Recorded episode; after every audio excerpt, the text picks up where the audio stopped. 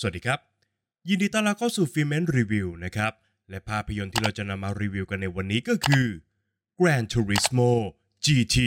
แกร่งทะลุไมล์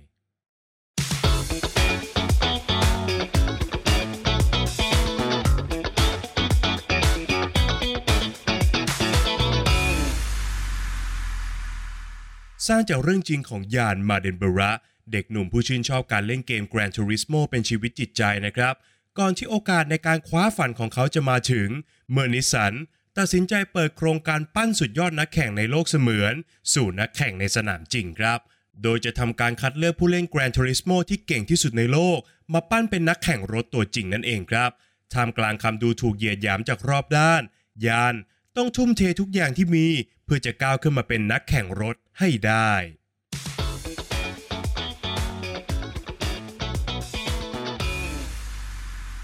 ภาพยนตร์เรื่อง Gran Turismo เป็นผลงานการกำกับของนิวบลอมแคมซึ่งเป็นผู้กำกับภาพยนตร์อีกหนึ่งคนที่ผมชื่นชอบนะครับ โดยแม้ว่าหลังเขาแจ้งเกิดกับผลงานอย่าง District 9 ความนิยมในช่วงหลังของเขาเนี่ยก็ดูจะหลุดจากกระแสนิยมไปอยู่บ้างนะครับ แต่ในแง่ของแนวคิด รวมไปถึงไอเดียใหม่ๆ ในการสร้างภาพยนตร์ของเขา ผมยังคงไว้ใจอยู่เสมอครับและผมก็ต้องเซอร์ไพรส์นะครับเมื่อ Neill Blomkamp เลือกจะวางแนวทางไซไฟที่เขาถนัด แล้วก็ตัดสินใจหยิบเอาวิดีโอเกมชื่อดังอย่าง Gran Turismo มาปลุกปั้นเป็นภาพยนตร์กีฬา ที่ถูกโปรโมทว่าเป็นส่วนผสมของ Rocky และก็ Top Gun ฉบับรถแข่งครับด้วยการบอกเล่าเรื่องจริงของ Jann Mardenboroughนักแข่งเกมที่ทะยานสู่สนามแข่งรถจริง ๆ ได้อย่างน่าเหลือเชื่อครับ และคงจะไม่ผิดนักนะครับ หากผมจะบอกว่า Gran Turismo เป็นผลงานที่นิวบลอมแคมคืนฟอร์มเก่งของตัวเองได้สำเร็จครับ Gran Turismo มาพร้อมกับสูตรสำเร็จของหนังแนวกีฬานะครับ กับการเล่าเรื่องราวของตัวละครรองบอลที่ต้องต่อสู้ดิ้นรน เพื่อคว้าโอกาสในการเป็นแชมป์ในสิ่งที่ตัวเองวาดฝันเอาไว้ครับ ผ่านการเคี่ยวกรำอย่างหนักหน่วง ก้าวข้ามความกลัวภายในจิตใจ สัมผัสกับบทพิสูจน์อะไรบางอย่าง ก่อนที่จะขึ้นชิงแชมป์ในช่วงคลแม็กซ์ของเรื่องครับ ซึ่งการท้าพิสูจน์ความฝันของตัวละครนั้นไม่ได้เป็นเพียงการพิชิตเป้าหมายเท่านั้นครับ หากแต่มันยังหมายถึงการเอาชนะข้อจำกัดของตัวเอง เปลี่ยนอคติและคำดูถูกของคนรอบข้าง และเป็นดั่งโอกาสเดียวที่เขาจะสามารถทำตามความฝันอันสูงสุดได้สำเร็จครับ อย่างไรก็ตาม แม้ตัวหนังจะขึ้นชื่อว่า Gran Turismo แต่ภาพยนตร์นั้นไม่ได้สร้างจากวิดีโอเกมโดยตรงนะครับ หากแต่เลือกใช้วิดีโอเกม เป็นส่วนหนึ่งของการเล่าเรื่อง ซึ่งก็นับเป็นการดัดแปลงที่ชาญฉลาด และก็สามารถโฆษณาผลิตภัณฑ์ของตัวเองได้อย่างแนบเนียนมากๆครับ จุดเด่นที่สุดของเรื่องคงจะหนีไม่พ้นฉากแข่งรถครับ โดยภาพยนตร์นั้นสามารถผสมผสานองค์ประกอบของวิดีโอเกม เข้ากับการแข่งรถในสนามจริง ๆ ได้อย่างน่าตื่นตาตื่นใจมากๆครับ โดยเฉพาะกับงานด้านภาพที่มันเต็มไปด้วยความหวือหวาและก็หลากหลาย ตั้งแต่มุมกล้องที่จำลองการถ่ายทอดสดของสนามแข่งจริง ๆ การใช้โดรนเนี่ยบินโฉบเฉี่ยวเก็บภาพอย่างฉวัดเฉวียนด้วยความเร็วที่มันไม่แพ้กับรถในสนามแข่งเลยนะครับ การถ่ายภาพอินเสิร์ตการทำงานของเครื่องยนต์ แม้ว่าโดยส่วนตัวแล้วเนี่ยผมจะไม่ได้เข้าใจมันเลยนะครับ แต่ภาพช็อตสั้นๆเหล่านั้น มันกลับสามารถเพิ่มแรงมาให้กับฉากซิ่งในสนามได้เร้าใจมากยิ่งขึ้นครับ รวมไปถึงจังหวะการ transition ระหว่างการแข่งขันในโลกเสมือน กับการแข่งขันในโลกแห่งความเป็นจริง ที่แสดงออกถึงภาพที่ทับซ้อนกันภายในห้วงความคิดของตัวละครครับ ซึ่งมันเป็นสิ่งที่ทำให้เขาเนี่ยพิเศษกว่านักแข่งคนอื่นๆ มันก็เป็นสิ่งที่ตัวหนังทำได้อย่างน่าสนใจ ผ่านงาน CG ของเรื่องครับ เมื่อผสมรวมกับการตัดต่อของภาพยนตร์ด้วยแล้ว ทุกฉากแข่งรถของภาพยนตร์เนี่ย มันก็สามารถเร่งเร้าอารมณ์ของผู้ชม ให้ตื่นเต้นจนนั่งไม่ติดเบาะได้อย่างยอดเยี่ยมครับ เมื่อพูดถึงฉากแข่งรถของภาพยนตร์แล้ว Gran Turismo นั้นมีจังหวะการเล่าเรื่องที่ดี คล้ายกับมันเนี่ยถูกควบคุมโดยนักแข่งฝีมือระดับพักการเลยนะครับ ภาพยนตร์สามารถเลือกช่วงเวลาในการทำความเร็ว ชะลอจังหวะ แตะเบรก แล้วก็พุ่งอัดเต็มสปีดเพื่อแซงเข้าเส้นชัยได้อย่างแม่นยำมากๆครับ โดยเฉพาะกับการใส่ดราม่า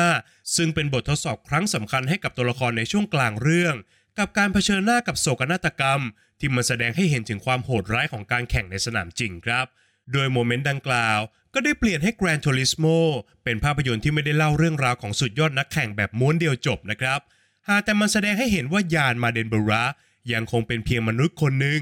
ซึ่งเขาสามารถชนะได้และก็พ่ายแพ้เป็นเช่นเดียวกันครับ นอกจากนี้ภาพยนตร์ยังถ่ายทอดมิตรภาพระหว่าง Jann กับ Jack Salter หัวหน้าวิศวกรและก็เทรนเนอร์มากประสบการณ์นะครับ ผู้ซึ่งตั้งกำแพงอคติเอาไว้สูงลิฟต์มากๆ ก่อนที่จะค่อยๆ ถูกความมุ่งมั่นของ Jann เนี่ยทำลายมันลงอย่างช้าๆครับ เคมีการแสดงของทั้งคู่นั้น เป็นส่วนสำคัญต่อ part ดราม่าของภาพยนตร์เป็นอย่างยิ่งเลยครับ แต่อย่างไรก็ตามนะครับ ปัญหาหลักของ Gran Turismo คือการที่ตัวหนังไม่สามารถใช้องค์ประกอบอื่นๆ ของเรื่อง มาเป็นส่วนเสริมที่ทำให้เดิมพันของตัวละครนั้นมาดูมีความหอมหวานหรือว่ามีแรงคัดง้างได้มากพอครับ ซึ่งว่ากันตามตรงแล้ว องค์ประกอบดังกล่าวเนี่ยคือ part ดราม่าครอบครัว และก็ความโรแมนติกของเรื่องครับ โดย part ดราม่าครอบครัวนั้น มันไม่สามารถถ่ายทอดแรงกดดันจากพ่อแม่ของตัวละครได้มากพอครับ จึงทำให้จุดเปลี่ยนของตัวละครนั้นมันขาดน้ำหนักรองรับ และก็ไม่สามารถส่งสารที่ต้องการได้อย่างแข็งแรงมากนัก ซึ่งโชคดีมากๆนะครับที่ภาพยนตร์นั้น ได้การแสดงอันยอดเยี่ยมของ Djimon Hounsou มาช่วยเสริมความแข็งแกร่งให้กับเรื่องราวครับ จึงพอทำให้ความสะเทือนอารมณ์ในฉากสำคัญนั้น มันถูกปั๊มหัวใจขึ้นมาได้อยู่บ้างครับ ซึ่งมันก็ผิดกับ part โรแมนติกอันแห้งแล้งของภาพยนตร์ครับที่นอกจากจะให้เวลาน้อยจนไม่สามารถจับต้องได้ถึงความรักแล้ว เคมีระหว่างนักแสดงนำทั้งสองคน ก็ยังไปด้วยกันไม่ได้อย่างสิ้นเชิงครับ โดยส่วนตัวแล้วผมเชื่อว่า แม้ Gran Turismo จะไม่มีเส้นเรื่องนี้อยู่เลยเนี่ย ตัวหนังก็ยังจะสามารถเล่าเรื่องราวที่ตัวเองต้องการได้อยู่ดีครับ นอกจากนี้ตัวหนังยังได้ทำการสร้างเส้นเรื่องรองของเหล่าคู่แข่งคนสำคัญของตัวละครเอาไว้ด้วยนะครับ ซึ่งมันก็ไม่ได้ถูกพัฒนาหรือว่าต่อยอดอย่างเหมาะสมมากนัก ทั้งหมดทั้งมวลนะครับมันจึงกลายเป็นการเล่าเรื่องที่ดูไม่จำเป็น และก็ทำให้เดิมพันของตัวละครนั้น มันขาดแรงจูงใจหรือขาดหมุดหมายสำคัญในการเอาชนะไปสักหน่อยครับ โดยรวมแล้วนะครับแม้เราจะพูดได้เต็มปากว่า Gran Turismo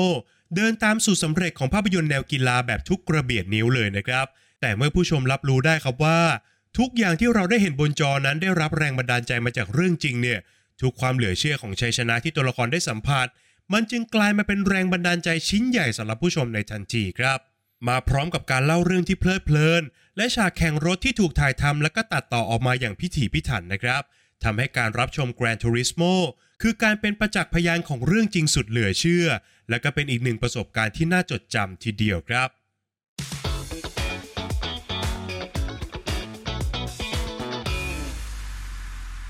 ประเด็นตกผลึกในวันนี้มีการเปิดเผยเนื้อหาสำคัญบางส่วนของภาพยนตร์นะครับ หากใครยังไม่ได้รับชมสามารถผ่านไปก่อนได้เลยนะครับ โดยประเด็นตกผลึกจากภาพยนตร์เรื่อง Gran Turismo ที่ผมจะชวนผู้ฟังทุกท่านมาคุยกันในวันนี้ก็คือ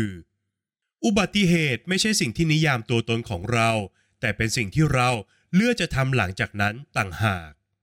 ในช่วงเวลาที่เส้นทางชีวิตของยานมาเดนบูระกำลังอยู่ในช่วงขาขึ้นสุดขีดนะครับ หลังจากที่เขาเนี่ยสามารถคว้าชัยชนะ จากโครงการ GT Academy และก็ผ่านตัวเองจากเกมเมอร์เนี่ยมาเป็นนักแข่งรถตัวจริงได้สำเร็จนะครับ นั่นทำให้ยาน ได้รับโอกาสในการลงแข่งในสนามชื่อดังอีกมากมายทั่วโลกครับ จนกระทั่งเมื่อเขาเนี่ยได้ลงสนามที่ประเทศเยอรมัน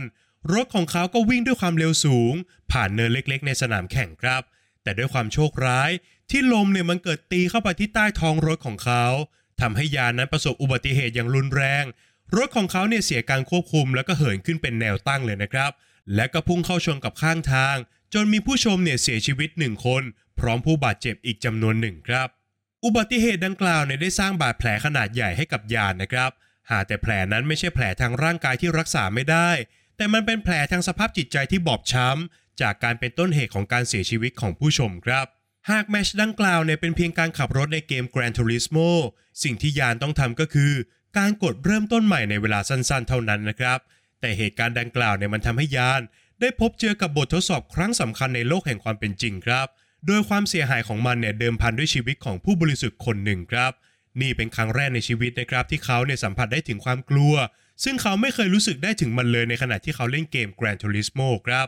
บาดแผลนั้นเนี่ยมันฝังลึกอยู่ในใจ จนทำให้ยานเนี่ยไม่สามารถจับพวงมาลัยรถได้อีกต่อไปครับ และก็ทำให้เขา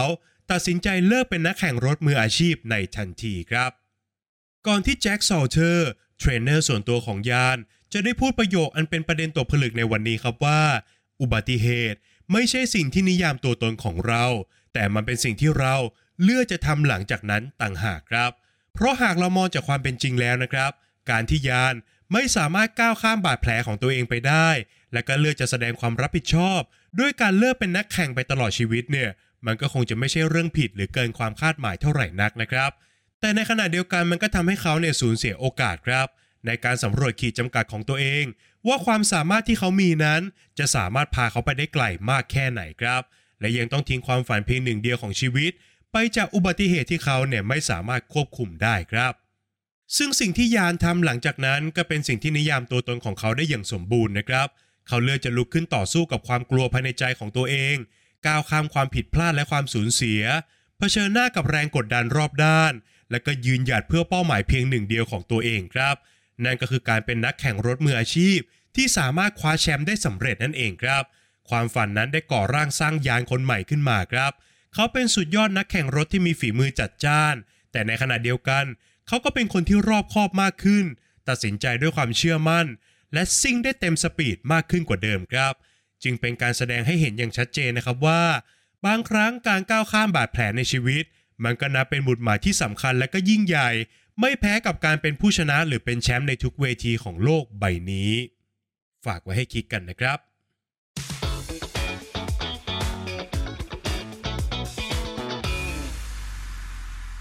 แล้วก็มาถึงช่วงการให้คะแนนของภาพยนตร์กันแล้วนะครับ ในส่วนของบทภาพยนตร์นั้นผมขอให้ไว้ที่ 6 คะแนนครับ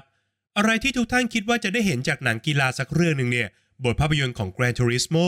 มีสิ่งเหล่านั้นอยู่อย่างครบถ้วนครับ แม้ว่าจะดัดแปลงจากเรื่องจริง แต่ต้องยอมรับตามตรงครับว่าบทหนังเนี่ยมันยังดูขาดความสดใหม่อยู่พอสมควรครับ นอกจากนี้หนังยังมี part ความโรแมนติกที่แห้งแล้ง แล้วก็ดูไม่จำเป็นต่อเรื่องราวอีกด้วยนะครับ เช่นเดียวกันกับ part ครอบครัว ที่ถูกให้ความสำคัญน้อยเกินไปสักหน่อยครับ ในส่วนของงานสร้างนะครับ ผมขอให้ไว้ที่8คะแนนครับ โดดเด่นที่สุดคงจะเป็นงาน production ที่สามารถสร้างฉากแข่งรถออกมาได้อย่างดุเด็ดเผ็ดมันมากๆครับ ซึ่งหนังเนี่ยไม่ได้เลือกจะเล่าทุกอย่างออกมาด้วยความสมจริง เหมือนกับที่ Ford V Ferrari เป็นนะครับ แต่กลับเลือกที่จะผสมผสานเทคนิคพิเศษ และก็ความเป็นวิดีโอเกมของ Gran Turismo เนี่ยลงไปในเรื่องด้วยครับ ซึ่งมันก็นับเป็นรสชาติที่แปลกใหม่ดีเหมือนกันนะครับ ขยับมาต่อกันที่นักแสดงนะครับ ผมขอให้ไว้ที่ 7 คะแนนครับ นักแสดงนำอย่างอาร์ชี มาเดกเวสามารถทำหน้าที่ของตัวเองได้ดีตามมาตรฐานครับ เจ้าตัวเนี่ยมีพื้นที่ให้แสดงฝีมืออยู่เยอะพอสมควร ซึ่งแม้ว่าจะสอบผ่านนะครับ แต่ผลลัพธ์ก็ไม่ได้นับว่าน่าประทับใจขนาดนั้น โดยเฉพาะอย่างยิ่งเมื่อเจ้าตัวเนี่ยต้องมาแสดงร่วมกับนักแสดงที่เก่าเกมกว่าอย่างเดวิดฮาร์เบอร์ซึ่งมอบการแสดงที่ดีที่สุดครั้งหนึ่งของเขาให้กับภาพยนตร์เรื่องนี้ครับ เคมีของทั้งคู่นั้นเป็นส่วนสำคัญในการเอาชนะใจผู้ชม แล้วก็ชวนให้ลุ้นตามพวกเขาในทุกสนามแข่งได้จริง ๆ ครับ ข้อคิดที่ได้นะครับผมขอให้ไว้ที่ 6 คะแนนครับโดยความเป็นภาพยนตร์บล็อกบัสเตอร์ที่เน้นความบันเทิงเป็นหลักนะครับหนังจึงโฟกัสอยู่กับประเด็นอันเรียบง่าย อย่างการพยายามจะไขว่คว้าเป้าหมาย และการต่อสู้เพื่อพิชิตความฝันของตัวเองครับ ซึ่งว่ากันตามตรงแล้วนะครับ มันก็เป็นประเด็นที่มันถูกเล่ามาแล้วหลายต่อหลายครั้ง แล้วก็มีหนังอีกมากมายที่ถ่ายทอดประเด็นนี้ได้เฉียบคมกว่าครับ ส่วนสุดท้ายก็คือส่วนของความสนุกนะครับ ผมขอให้ไว้ที่8คะแนนครับ เมื่อขึ้นชื่อว่าเป็นสูตรสำเร็จ ดังนั้นหากทำตามสูตรได้อย่างแม่นยำเนี่ยมันก็เป็นการการันตีได้ในระดับหนึ่งครับว่า มันจะประสบความสำเร็จครับ ซึ่งนั่นก็คือสิ่งที่ Gran Turismo เป็น มันไม่ได้มีอะไรแปลกใหม่ไปกว่าหนังกีฬาที่เราเนี่ยผ่านหูผ่านตากันมาแล้วนะครับ แต่การได้เฝ้ามองตัวละครรองบอลค่อยๆ ผ่านด่านอุปสรรคต่างๆ จนก้าวไปแตะความฝันของตัวเองได้สำเร็จโดยจังหวะการเล่าเรื่องที่เร่ง แล้วก็ผ่อนได้อย่างถูกที่ถูกทางนะครับ มันก็นับเป็นความบันเทิงที่ดูเมื่อไหร่ก็เต็มอิ่มได้เสมอครับ จากคะแนนทั้ง 5 ส่วนนะครับหารเฉลี่ยกันออกมาแล้วทำให้ภาพยนตร์เรื่อง Gran Turismo GT แกร่งทะลุไมล์ ได้คะแนนเฉลี่ยจากฟิเมนไปอยู่ที่ 7 คะแนนครับ